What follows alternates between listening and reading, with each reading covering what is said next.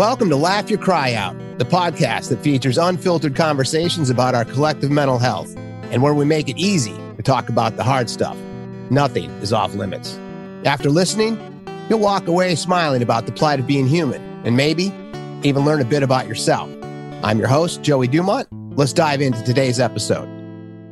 Hannah Steiner is a host of a weekly podcast called Psych Mental Wellbeing. Hannah is a transformational life coach, qualified S E N teacher, and mental health advocate. She holds a master's degree in psychology and is a graduate member of the British Psychological Society. And today, we'll be talking, among other things, how even superheroes like Iron Man are vulnerable. I hope you enjoy the show. Well, I think it's brave to talk about things that our society doesn't deem acceptable. Mm. It's the too much information kind of thing. You know, uh, you shouldn't talk about these things. And, and and that's actually probably a good place for us to dive in. There's a cultural difference between Britain and America.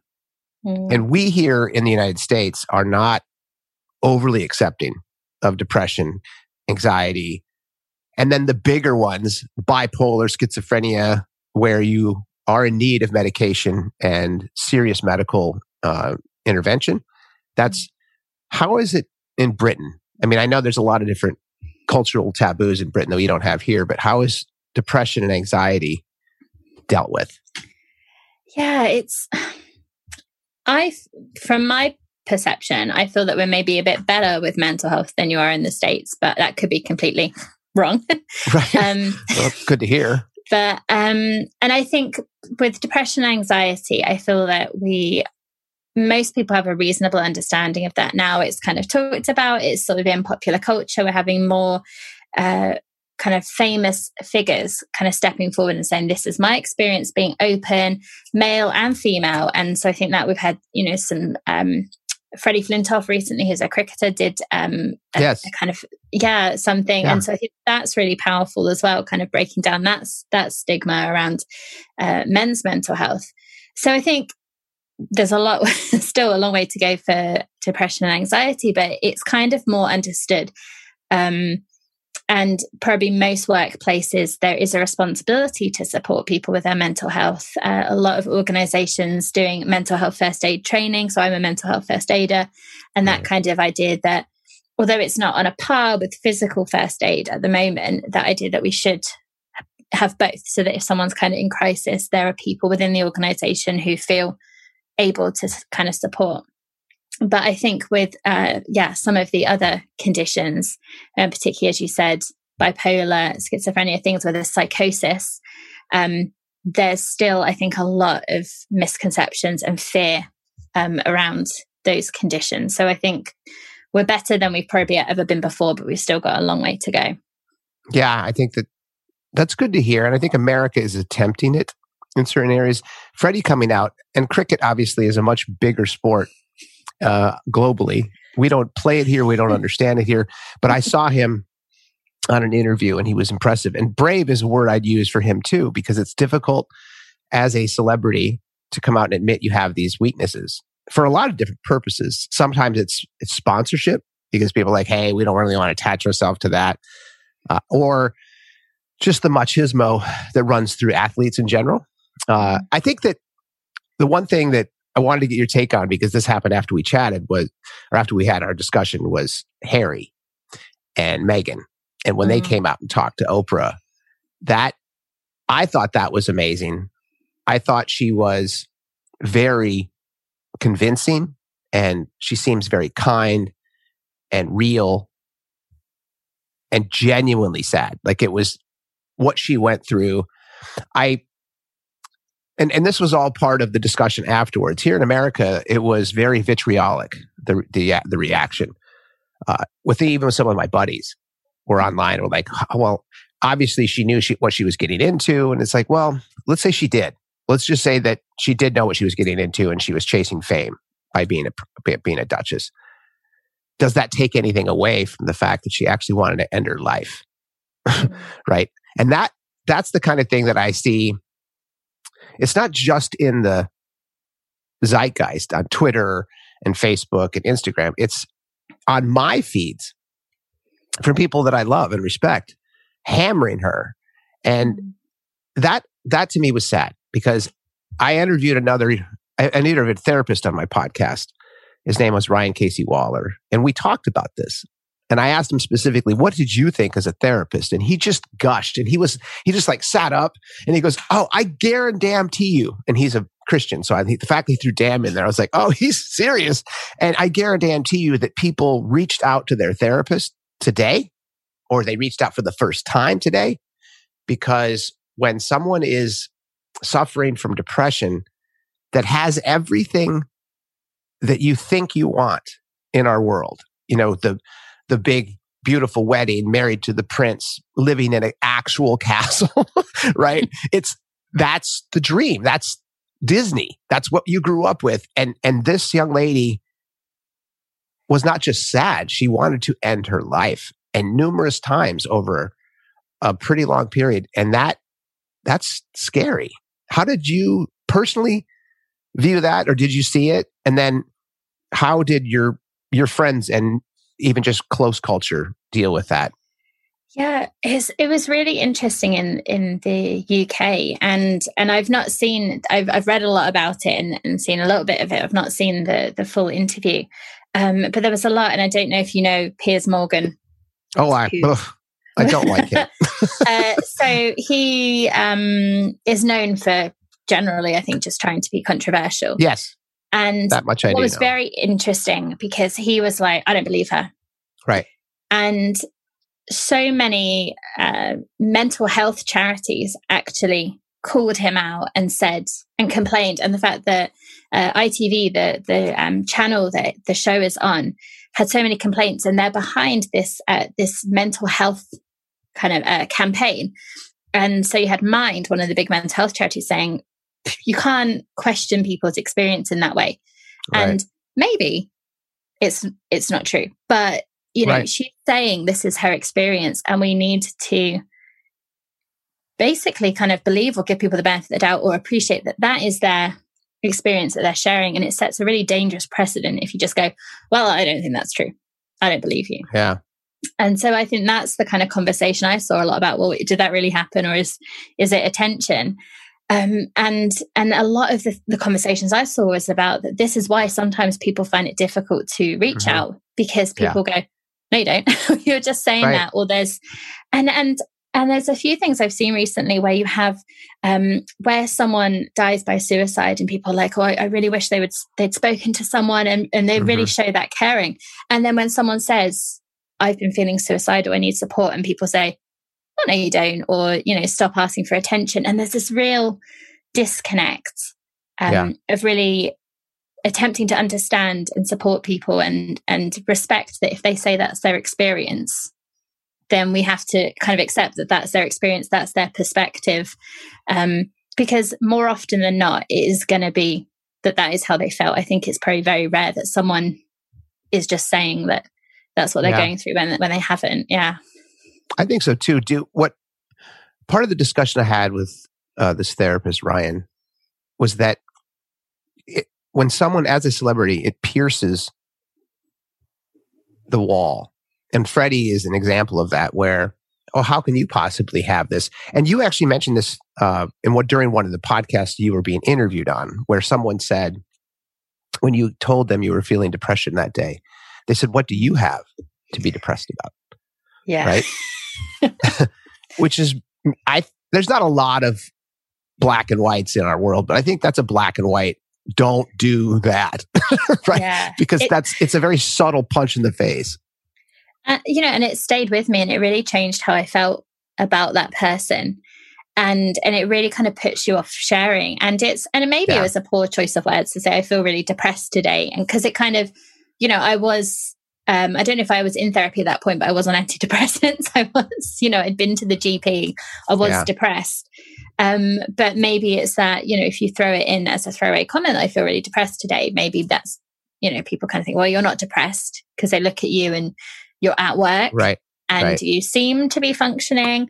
Uh, so they're like, well, you can't be depressed. And the fact that, so she was um, quite a bit older than me. I was twenty-one. I was out of university. And it was just that, what have you got to be depressed about? And Oof.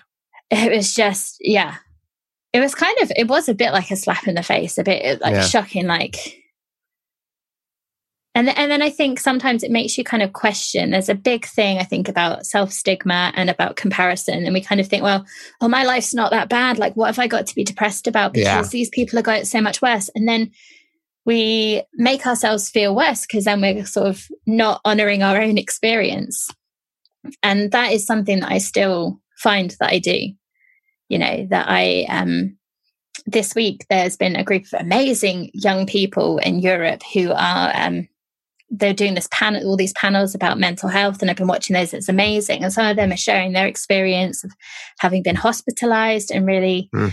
a lot of stuff. And then you kind of think, oh, well, who am I to share my experience? Because I've only, you know, had yeah. this, but it's still, your experience is still valid, like whatever your experience has been. Yeah.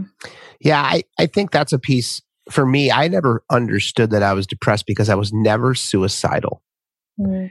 And because of that, I just assumed it was, you know, there are a lot of descriptors, but melancholy, in a funk.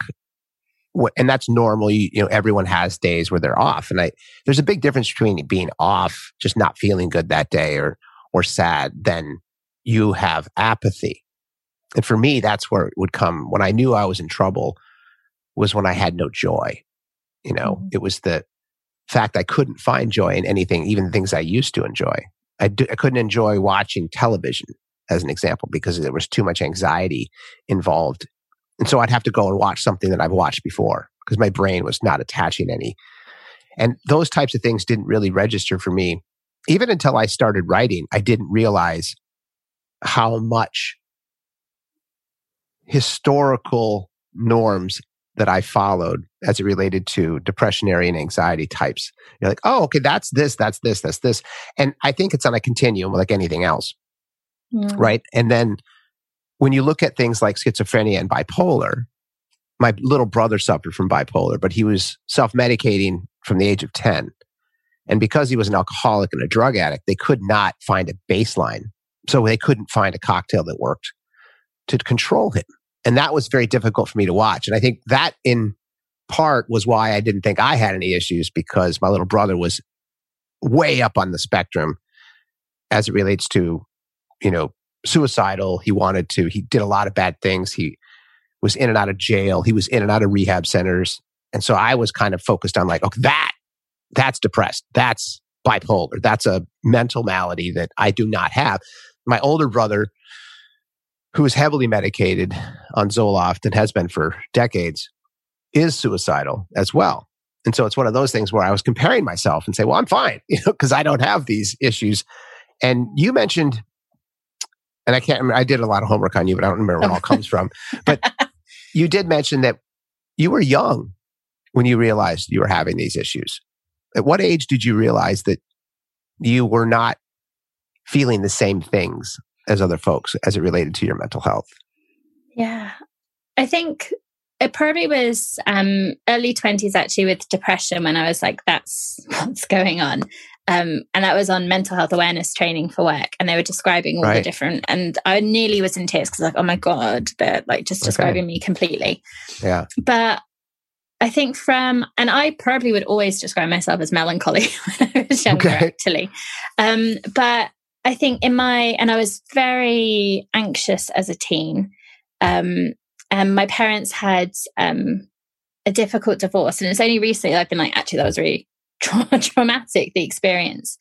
But, you know, when I went to secondary school, so at eleven, I um, I went to a school that was kind of out of my catchment area slightly. So I didn't really know anyone in my class. And for like, I don't know how long, but I say like first six months, it probably was not that long. But I was... I didn't talk to anyone. I was like a selective mute because hmm. I was so anxious about it. I wow. could talk to teachers, but other students, you know, I was really anxious and socially anxious, although I didn't really recognize it as that at the time and felt like an outsider. And then um, the the kind of the traumatic experience. So I, um, my dad was working away at the time and I had been ice skating because we did a charity ice skate. Why not? It's charity week. We got sponsored to just like skate around and have fun. Uh, so me and one of my friends I cycled to school with, we came home to my house and everything was boxed up. And my mum gave some kind of excuse for having it sorted out, but it was like, we're moving, Oof. we're moving out. And so suddenly everything kind of changed, and we didn't move far, but, you know, it's not like my parents were having like arguments and everything. It was just suddenly we're going. And, um, and then my mum was, was seeing someone else. So there were some evenings where she would just kind of go out. And so it was just this suddenly, like, everything sort of fell apart. And honestly, I, um, I didn't realize at the time, but I was just like in survival mode. And yeah. um, something that my stepmom said kind of years later was that we were just kind of like emotional wrecks when she met us, because it was just that trying to, you know, I, I don't know, thirteen, fourteen, just, you know, all the social anxiety, the fact that teenage mm-hmm. years are kind of hellish anyway, and yeah. relationships and friendships and trying to figure out who you are. And then suddenly that kind of security at home to kind of go. And, and I, I think that's really where I was depressed and um, not in a good place, but I didn't really realize it. That was like eleven to thirteen then. Yeah. And you didn't know until after university, you're taking a training class and you're like, yeah. whoa, this is, this is the, all the shit I felt ten years ago. And I didn't know it. Yeah. You know, and at my university, I, I had a few friends and friends I worked with, but I wasn't hugely social with people on my course. And again, feeling awkward. And I had times where I'd work, I'd go to university, but sometimes where it'd be difficult to get up, get out of bed. I comfort shopped and comfort ate a lot. Um, yeah. And, um, but at the time I was just kind of muddling through. I didn't really realize that that was why. Um, I kind of thought I was just lazy, or, you know, just, uh-huh. I don't know, I was just enjoying watching that T V show. I don't need to get up and study. Any of that. Um, and, but even then, so then I, yeah, early twenties kind of realized that's what it was. And then I had another sort of breakthrough just before I turned thirty, where I kind of, I'd known I'd had periods of depression. And then I looked back and I was like, oh, actually I was depressed all through, all through my Most twenties. Yeah. Yeah. Where I thought it'd been okay, I wasn't really okay at all. It just sometimes hadn't been quite as bad as the rest. So. And did yeah. you then, or have you ever done therapy, psychotherapy, like sit down talk? Yeah. So I had uh, kind of early twenties, I had six sessions of C B T, so cognitive behavioral therapy yep. through work. I, I did that too. Yeah. Um, which I think was reasonably okay at the time, but then didn't really get to the deeper stuff. And actually for about the last year, I've uh, been in psychotherapy.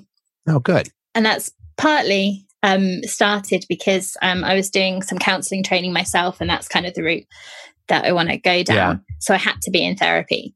Um, so, but actually, I was like, it's probably time. to kind of wow, okay. So th- then the next question begs: why did you take so long to go to talk therapy? If you started to understand that you were not that you were suffering from depression as early as twenty-one, was there a a stigma attached to it, or did you just not get around to it? I think, um, I think it was not feeling able to, or wanting to talk about my experience Still. or open up. Yeah. yeah. Um, and which is funny because now I just talk about it all the time. Now you have a podcast that talks now about it. Now a podcast. Yeah. Um, so good for you. yeah. But I think it was that, so one of my big things is being really, and this I think is the social anxiety, really worrying what people think of me. Yeah. And so in social situations, I'm not kind of just doing what I want and enjoying it. I'm like, what are they going to think of this thing that I say, and like obsessing and really hypervigilant, and really that's my entire kind of how I, um, I'm not so bad when, with friends and now, but that's right. like my lens that like, oh, what do people think? And, you right. know, so actually I could have, you know, been at social situations where I'm just like quiet because I'm just like watching and like, oh my God, what do I do? Um, so the idea of going into a space and talking about stuff with someone, and that fear that they, although that's their profession, even privately, would, even privately, right? that they would yeah. judge me yeah. in the, some way. The therapist. Yeah. Yeah. yeah. Well, that's, I mean, that's honest. So thank yeah. you. I, I asked that question because it's, that is a stigma here in the United States, is that you, if you go to therapy, it's a weakness. There's something wrong with you. It's that whole one flew over the cuckoo's nest kind of thing, where that show had such an effect on our culture that, oh, if you're going to therapy, that means you're going to the to the nut house, quote unquote, and you are not well, and we can't really count on you. And maybe we don't want you around our kids. And, you know, it's it's a huge stigma that way. And, and for me, I went to therapy. I had forced therapy as a kid because I had some fighting problems in high school. And I beat up a kid pretty bad one day. And, and I was either going to go to jail or I was going to go to therapy. And so I did that. And mm-hmm. I went to therapy in my twenties, none of which was great. And then as I fell in love uh, with my wife and we had kids, was before we had kids, I started going to therapy when I fell in love, because I I have read and I do believe that you have to love yourself before you can love someone else. And I had yet to actually love myself. I was wonderfully arrogant and I could, I could let's just say, put on a, a persona that made everything look good, but I wasn't genuinely in love with myself. And then the self-loathing that I had experienced was drinking and drugs and lots of women and everything typical of a guy who supposedly has it all. Good job, good, good paycheck, nice cars, nice homes, all of that. Well, what, what do I need to do? And that's why when we talked, I think the last time was, what do you do to self-medicate? Mine were all the typical dude things mm. where it's, if I was like, even after my little brother's death, I don't remember much in the next year because it was just a blitzkrieg of booze and women and hotels and penthouses and spending as much money as I could to distract from all mm. of the drama that was going on inside my head. And then when I sat down and talked to a psychotherapist, I interviewed a bunch of them. And I did the cognitive behavior and I looked at Albert Ellis' stuff, and I, mm. which was more rational behavior, and, and all these different methods to help you understand what you're doing.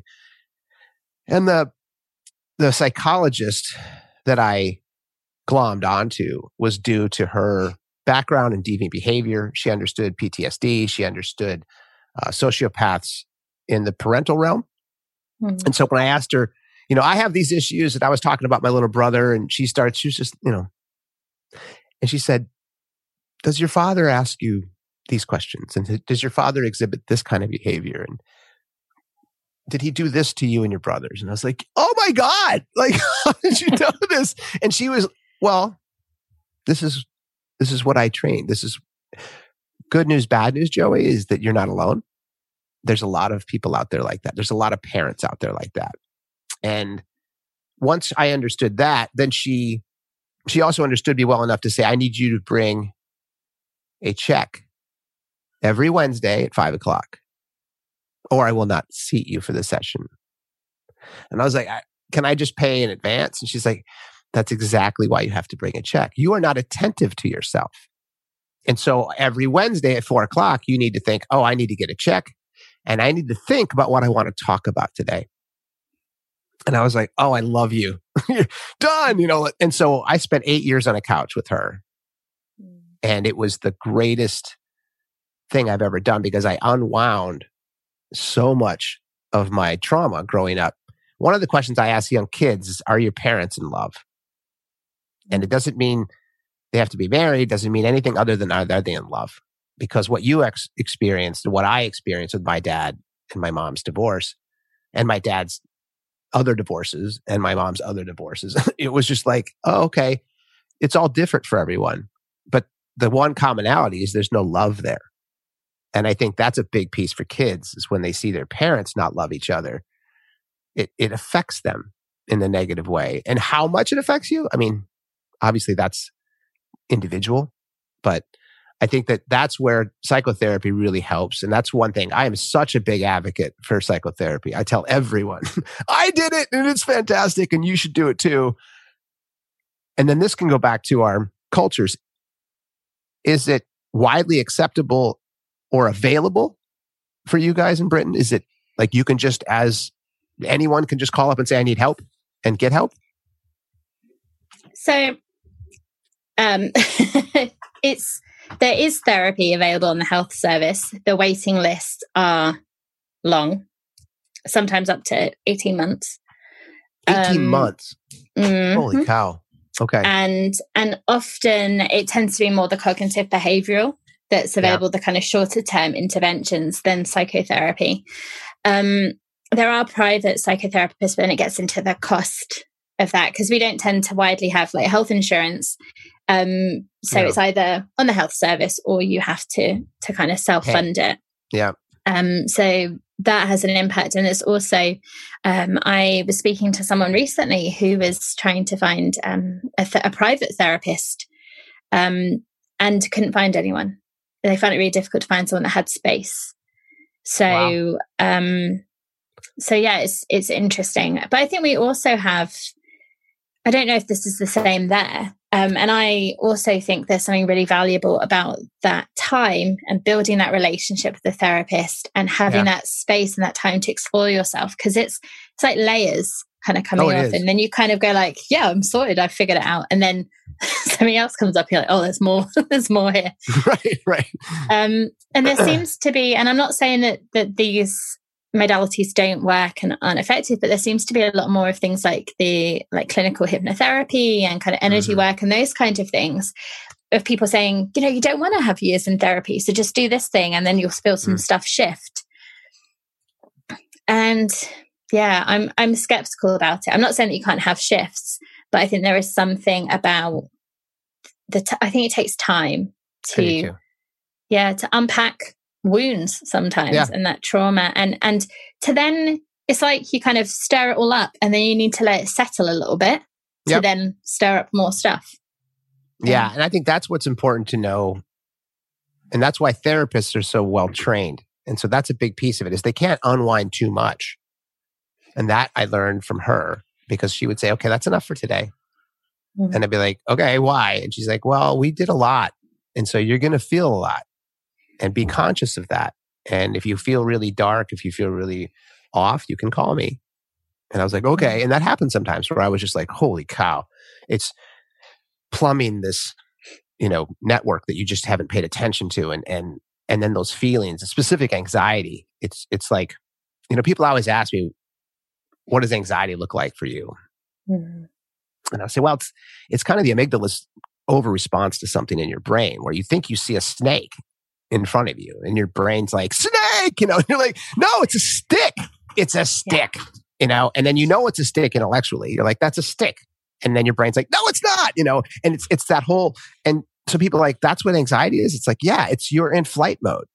You're already like, you're panicked and you're like, I can't. And if you've ever been panicked, and they're like, I've been panicked. I'm like, if someone scares you, that Im- immediacy where you can't move, that's fight, flight, or fr- or, or freeze. And sometimes people freeze. I freeze sometimes. And explaining that to people helps, because they're like, oh. And or if it's less, you're just kind of leaning forward all the time. There's no relaxation in your body. There's no contentment. There's no calm. And that mm. that's a big thing, where therapy helps you understand the pause button. So that's what she, if I can just say, if I can encapsulate eight years of therapy, it's the pause button. Is it a snake? Uh, no, it's a stick. Okay, so now that we know it's a stick, can you breathe? She do that to me sometimes, because I was talking and I wasn't breathing. Can you breathe? I'm like, oh, I'm breathing. She's like, breathe, breathe deeper. But it was those types of pieces. And then, you know, to your point around like holistic medicines, I've been reading a lot lately about ayahuasca. And a lot of the different treatments that you're seeing. Uh, there was a great book called The Immortality Key. And it's, it, I don't want to get too much into it. It's a, it's a very deep book about uh, the road to Eleusis, which is the, the religion before Catholicism in ancient Greece. And it's just, it's a twelve-year dive. This author, Brian Muraresku, I think, Muraresku, Muraresku, uh, just became obsessed with this.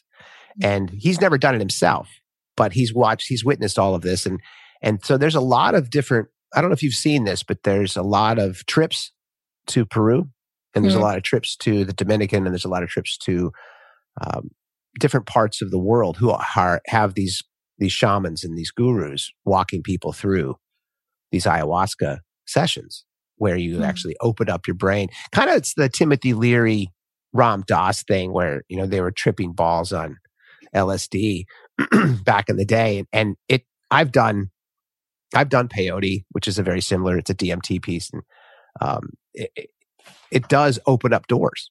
in your brain. And you do see things and you do hallucinate and you do... With Timothy Leary, I remember... Actually, it was Ram Dass who said that while he was on L S D, he watched his legs disappear. So he was on a couch with a bunch of other guys tripping. And then he looked down and his legs were starting to disappear. Like, and what he realized is that his body wasn't him. And so that was like, boom, open door. And as a professor of psychology at Harvard, he then felt like a poser because he's like, I don't know anything.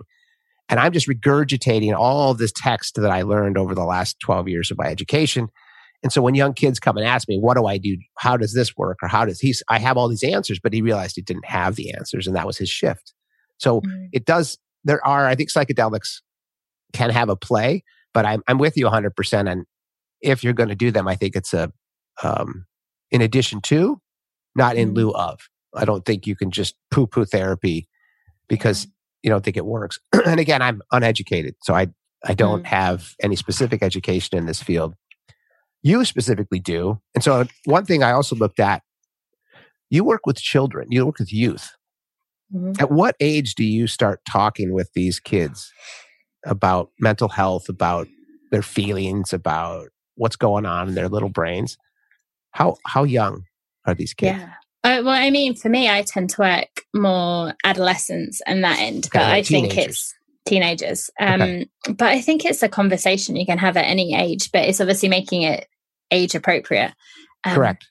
And um, and it's interesting because I mentioned about this this youth mental health panel that I was listening to, and actually a lot of young people, kind of eight, nine, ten, eleven, you know, that's when they were starting to really... start feeling a lot of stuff and depression and hate, you know. Yeah. So wow. Yeah. And and I guess, you know, I said like eleven for me. Yeah. Um and so I think it's something that you you can't really start too young. It's just thinking about, you know, how you make it accessible. Like yeah. um, you know, a lot of conversations. And I guess with emotions, it's a funny thing, isn't it? Because we just think, oh, we're human, we have emotions, we'll figure it out. We don't need to be taught how to right, feel. Right. Um, but, you know, I, I mean, I still, this is one of my things in therapy, I'm an intellectualizer, so I like talk about stuff, make sense. And tapping into my feelings and actually acknowledging them and feeling them is still something at thirty-three that I struggle with. Um, and we're, we're not really taught to kind of go, okay, I'm feeling, I'm feeling angry. Like, yeah. where is that coming from? What can I do? Not kind of going, oh no, go away, go away, anger. We don't right. want to feel you. Shove like, it down. Shove it down, because that's not good. And no. I think sometimes parents, you know, with even with like the best of intentions, if their child is sad or angry, they're like, oh no, no, no, you're fine. Like, you're not sad. Right. It's, you're not angry, because they don't want to their child to be upset or whatever, right. or they find it difficult to deal with, and they think that it's helpful, but actually. The lesson you're kind of inadvertently giving them is it's, it's not okay to feel those emotions. Right. We hide them. And that's a good point. And then they build up. And actually, if you can kind of, you know, support them to sit with it and go, oh, okay, what what are we feeling? Oh, uh, and it could be to start with going, oh, it looks like maybe you're feeling angry or you're upset. You know, what happened? Kind of understanding kind of where it came from, and then thinking about what they can do that is going to help them kind of honor that feeling and then mm-hmm. kind of let it go. Um, And that could be for younger children, like to draw something. That's quite therapeutic yeah. to kind of draw it out.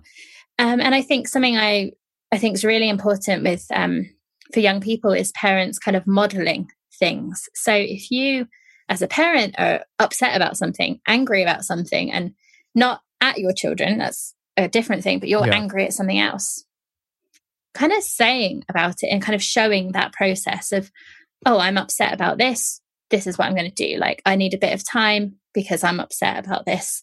And then kind of coming back and going, oh, look, I'm okay, I'm okay again now because I've kind of processed it. And what you're demonstrating, yeah, yeah, emotions, they're kind of natural.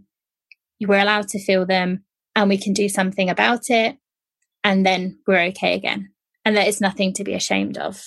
And I think that's such a valuable thing. And that's a good way of starting, because I feel like a lot of issues possibly come from that burying stuff down, not being able to express it, not being able to communicate it. So I think that's the starting point, just thinking, what are emotions, what are feelings, and talking about that.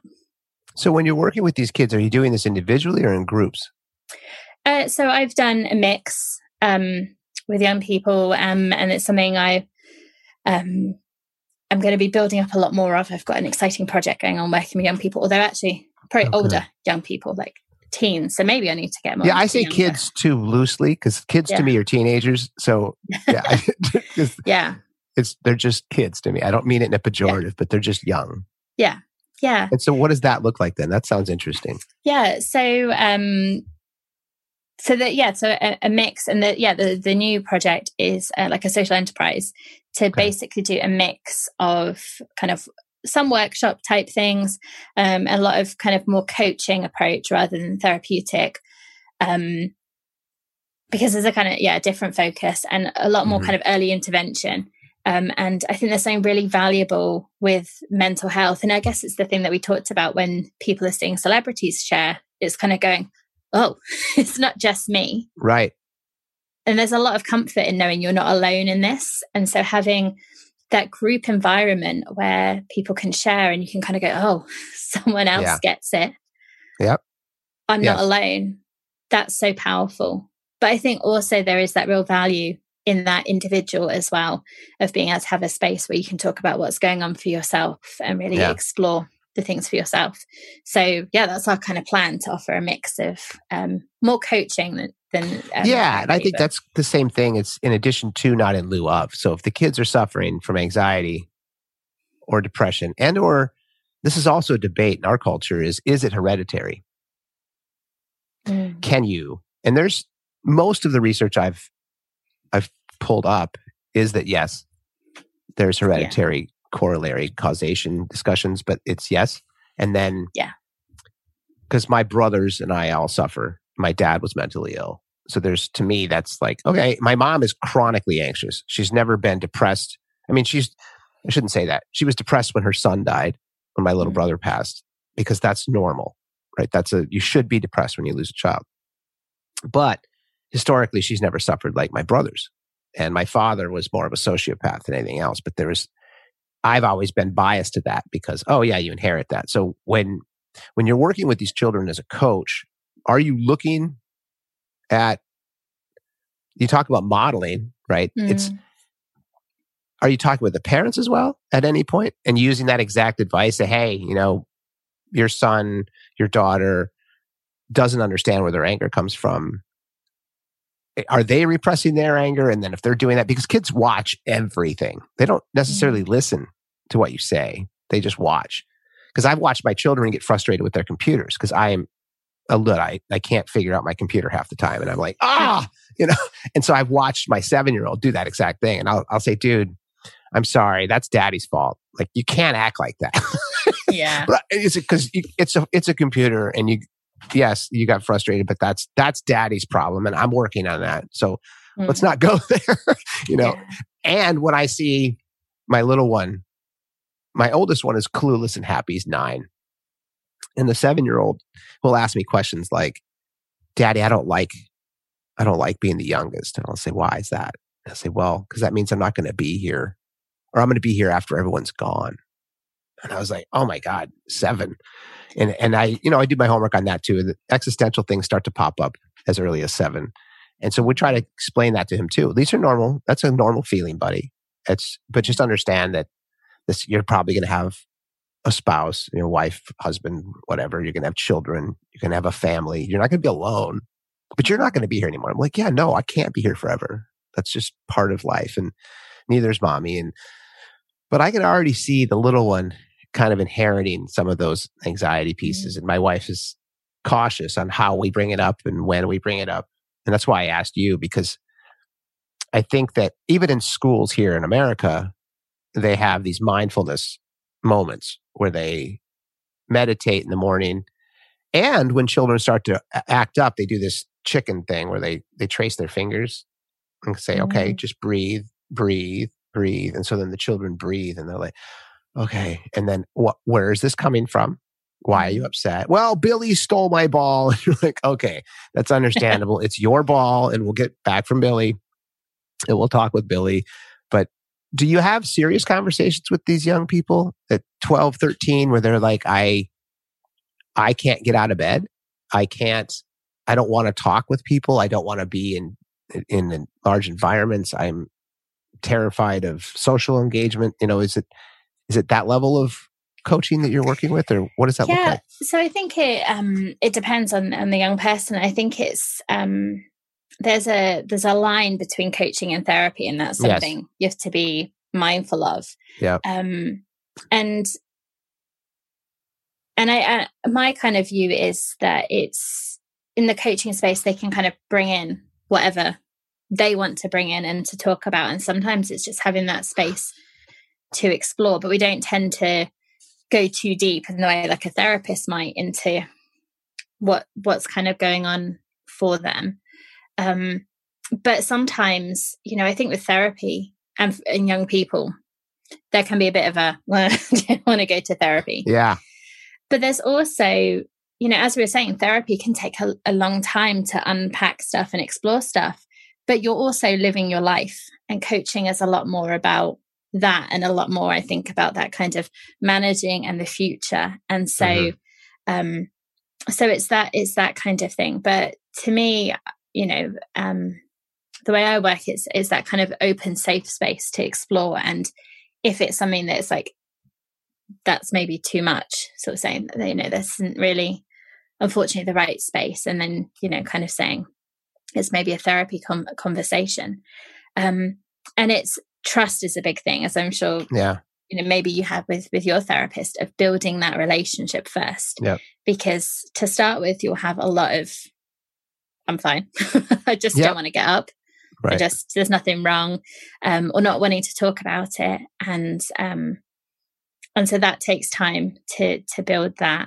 Um, and probably more of my experience, those conversations, um, are my time teaching rather than as a coach, having a lot of conversations, which is weird because, again, that's not really the space for those conversations, but a lot of that pastoral support where right. you've got a relationship with a young person in that way. And and in that role, I was maybe a bit kind of about my mental health. Hmm. No.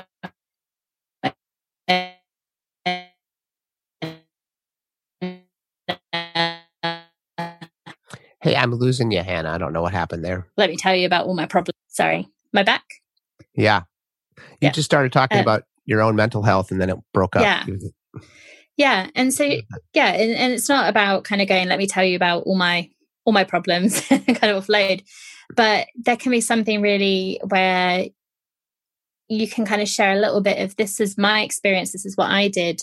And it helps to build that sense of you're not alone, that empathy, and also that they know that that's a safe space and that yeah. they can trust you, and that actually if they come to you, you're not going to be like, oh, that's nonsense, like you know, you're well maybe, exactly yeah you're going to be more open to it. And it's, and I think it's the same in lots of conversations, that being willing to show a little bit of yourself and your own vulnerability, then yeah. people open to it. And I think it's something that in Well, in therapy, the, the smaller bit of training I've done, it's very much not sharing yourself.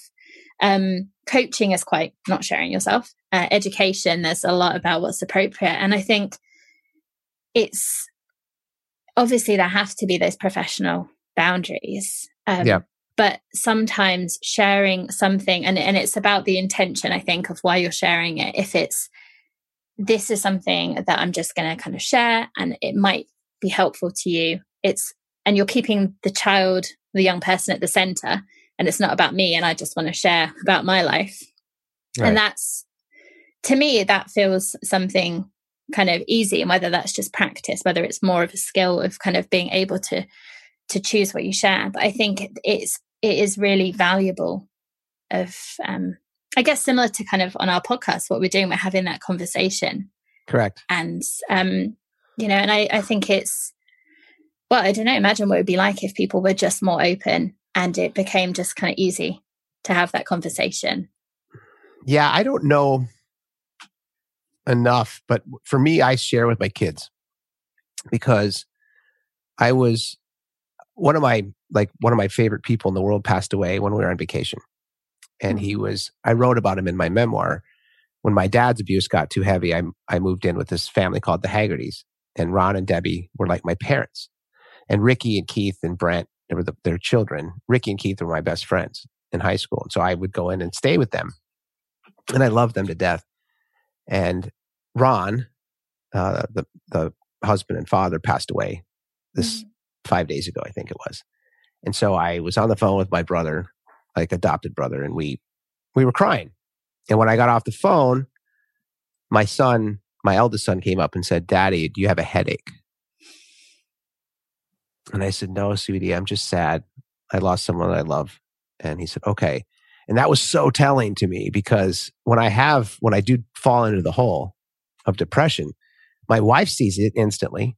She comes up and gives me a hug and she says, "Oh, the hamsters are running." Mm-hmm. And I'm like, "Yeah."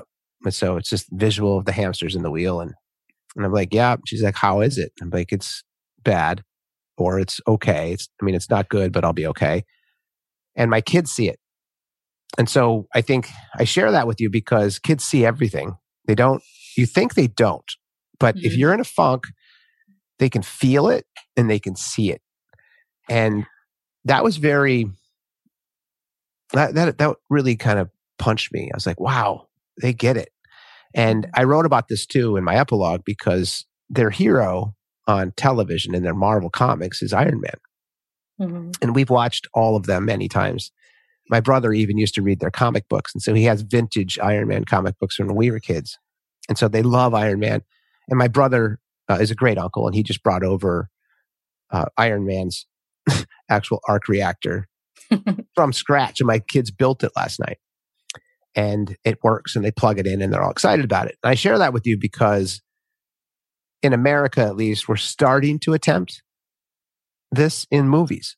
And so Iron Man three is, there's a big uh, underlying narrative of anxiety attacks. And Tony Stark, the billionaire,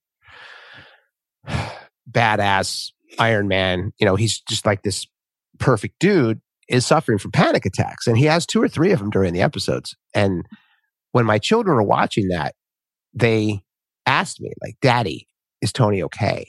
Or what's wrong with Tony?" And I said, "Well, he's suffering, he's suffering from panic attacks." And, "Oh, is that what you have, Daddy?" So they correlated that. Like, "Oh, yeah. So you're you're just like Tony Stark." And I was like, "Well, except for the billionaire cool part." Yeah, we we we suffer from the same thing. And yeah. it, that, to me, is why I asked about kids, because it's, for me, and this is a very selfish conversation, but like, what do we do with children? Yeah. How best do we talk about it with kids? Do we yeah. say, do you admit it? You know, because I, I wrote the book for my kids. Mm. And even in the in the foreword, I said, I, I wrote this for you guys so that you know your heroes, even your heroes, will be vulnerable. Mm. And you need to understand that, because we're humans and we're all, well, not all the same, but we have a lot of the same makeup, and we have the same yeah. issues. Uh, we all suffer from sadness, and and we're all happy at points, and we all have these, you know, this mm. this maelstrom of of emotion. And what does that look like, and how does it make you feel? Yeah. And as a parent, you want to kind of project strength all the time so mm. that your kids feel safe. And for me, that was just not possible, because I'm too much of an open book now, where it's mm. like, yeah, I'm in a mess, or I feel this, or I... Telling them I have a headache is really all I can do, because they're too young to understand it. But someday they'll understand. "Oh, so Daddy, when you said you had a headache, you were mm. in the hole." And it's like, yeah, yeah, yeah, I couldn't even hear your little voices really. I couldn't really feel your hugs the same way. It was just, I was off. It's anhedonia, I think is what it's called. But yeah, I, and that's that's why I was really happy to see that you're working with kids, because I think that, yeah. I don't think we do it enough here, where we, and, and, and after the book came out, I had a buddy call me and talk to me about his kids. He has two yeah. of them that are suffering, because he's gone through a, a cantankerous divorce. And so the kids are feeling that, and mm-hmm. they're teenagers. And so they're lashing out, and they're doing things that I did in my book, uh, which was typical of childhood angst or teenage angst, where you yeah. you just go at it. And I, I don't think it can be too soon. You mentioned as early as eight, but most of the people you work with are in their teenage years. And yeah, do you see but, a lot of similarities? As far as the, like, divorce is a trigger, and, and an abusive I, parent, or? Yeah, I think um, there's, I think it's a lot about transitional points, and really a transition is anything that kind of unsettles your kind of internal equilibrium, mm-hmm. you know, so yeah. something like a divorce. If you think about, you know, we're trying to make sense of our own self and our experience, and we understand ourselves in relation to kind of what's around us. So I'm me, I've lived with my parents, my siblings, whatever. If something changes that and suddenly I need to kind of reassess and refigure out who I am. Mm-hmm. And so there's that kind of managing that external environment, but there's that kind of internal stuff that it triggers yeah. as well. So yeah. any big life events um, are probably going to prompt that. And I think, um, you know, the film example is amazing. I love Marvel. I'm actually on a Marvel marathon at the moment, and it's Iron Man three today, coincidentally. Wow. So you'll see exactly what I'm talking about. Oh, yeah. I've seen them all multiple times. I'm a yeah, massive Marvel fan. Um, so, but there's, so one film, I don't know if you've seen, but I would recommend it to kind of any parent of any age, okay. which is amazing, is the film, the Pixar film Inside Out. I oh, yes. We watched it. that. So good. Uh, Very good. So, and- so many reasons. Um, For the inside the brain. Yeah. Yeah. And it was really cool. Yeah. And so you can really use this to kind of spark a conversation with, yeah. with children. And because even young children can kind of get it, you can kind of recognize the emotions. And if you notice at the at the end, the mum and dad have got different emotions driving. Yes. So Riley has got joy driving, but mum has got sadness and dad has got anger. And so you can kind of talk about that, and you can kind of talk about in, you know, in a moment when you're feeling, you can kind of go, well, wh- who's driving at the moment? Like what emotion is driving? Wow. That's cool. It's a good analogy and, too. Yeah. And, and so then you can, so say if you look at a situation and you're stuck on something, you can think, oh, what would happen? Just be curious. Like, hey, what would happen if disgust was driving at the moment? How would they react to this situation? Yeah. Like how would fear react? Because then you're really teaching like this, all the different emotions. Um, there's so many things I love about the film. I love the personality islands as well. Yes. And those kind of things, essential. Memories, the memory memories, islands. Yeah. Core yeah. memories. But um, but also that idea of basically Riley is depressed when that control console stops working. Yeah. And um, I've watched recently, there's this, um, I can't remember who uh, they are, what they're called, uh, cinema, cinema therapy or something. And it's a guy who really loves cinema and film and a therapist. And they're just watching films and kind of talking about them. And they talk about Inside Out, which is amazing. They're saying about how it's such a good representation of depression. And that actually then you can have memories that have that tinge that is a positive yeah. memory. But then when you look at it through that lens, it's got a sad tinge. But also like that sadness can be positive because it, it leads to that connection that we kind of reach right. out for that support. So Inside Out, amazing film. Um, but yeah, it was. Play with it a little bit and talk. No, it's a good. It. I'll, I'll watch that again with them because it, it can yeah. help them.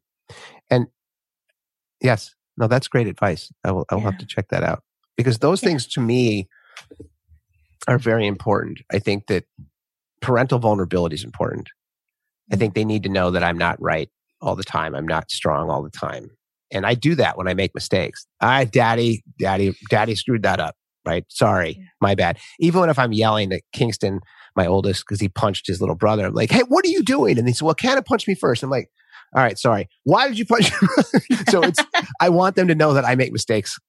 And to the point now, yeah. they laugh. They're like, obviously, daddy makes mistakes all the time. You know, it's like, yes. That's so valuable because there's something about adults, I feel like we've got a little bit of like teenage amnesia or child amnesia of what it's like. And like, there's that sense when you're younger that suddenly you're going to have it all figured out when you're an adult. And like, right. we try and maintain that illusion that we're in control yes. and we know what's happening and we never make mistakes. And I remember a couple of years ago, I had an interview for a teaching role with, with teenagers, kind of like the top end. And they asked me a question of like, what I would do if I didn't know the answer to something. I was like, I would just say, I don't know the answer. Right. I don't know. And then we'd like find it out, like, because that just feels like normal. But there's this thing like, I must know everything. I can't make mistakes. I can't own right. up to them. And it's a really valuable lesson to go, actually, do you know what? We do make mistakes. We say the mm-hmm. wrong thing. And actually we can apologize, like genuinely apologize for it. We yeah. can try and make amends. We can change. We can acknowledge it. And that doesn't make us less of a person. It doesn't make us less strong or capable. It's just, that's how life is. Because that is how life is. Yes, um, it is. You know? Well, it takes pressure off. I think. If you're yeah. always trying to be on, and I even said this to some of the younger teammates in my career, where I said, you know, you're, you graduated from a top university. You didn't ask any questions in that meeting. I bring in, I was working in the advertising business. And so I would bring in a technical vendor that had this really cool application to help our clients sell more stuff, right? Mm-hmm. That's what advertising really is.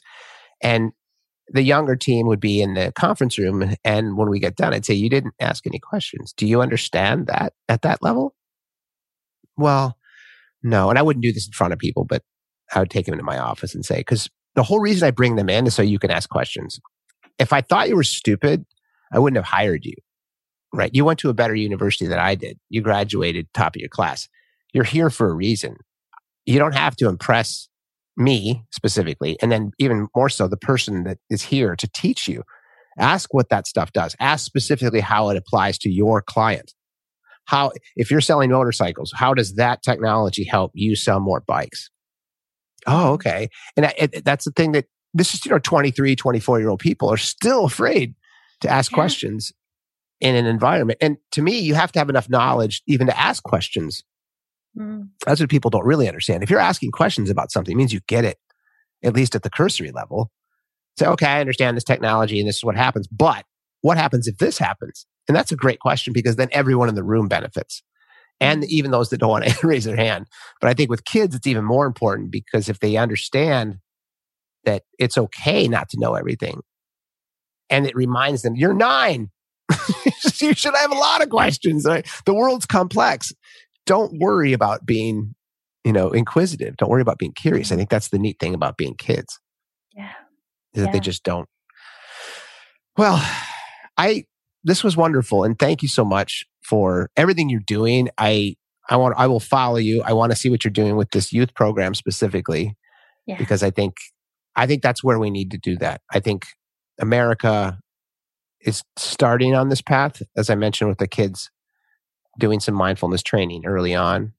But I think that our youth, even today with COVID, with social media, all these different screens, it's causing anxiety, it's causing depression, it's causing fear of missing out, it's imposter syndrome, all these things that, mm. you know, we could talk about for hours. But I think what you're doing is wonderful. And that's why I wanted to bring you on the show and talk. And thanks again for being brave, and thanks again for doing what you're doing. Oh, yeah, thanks so much. I mean, I honestly uh, don't feel brave, really. And I could talk about it all day, actually. And I think that's a nice way of kind of knowing that you're kind of where you're supposed to be in life, yeah. when you're like, this just, yeah. I could talk about it all day. Thanks for tuning in, everyone. If you dig what we're doing over here, please subscribe. And while you're at it, please download an episode or two and leave a review. I'd love to hear your thoughts. Until next time, big hugs.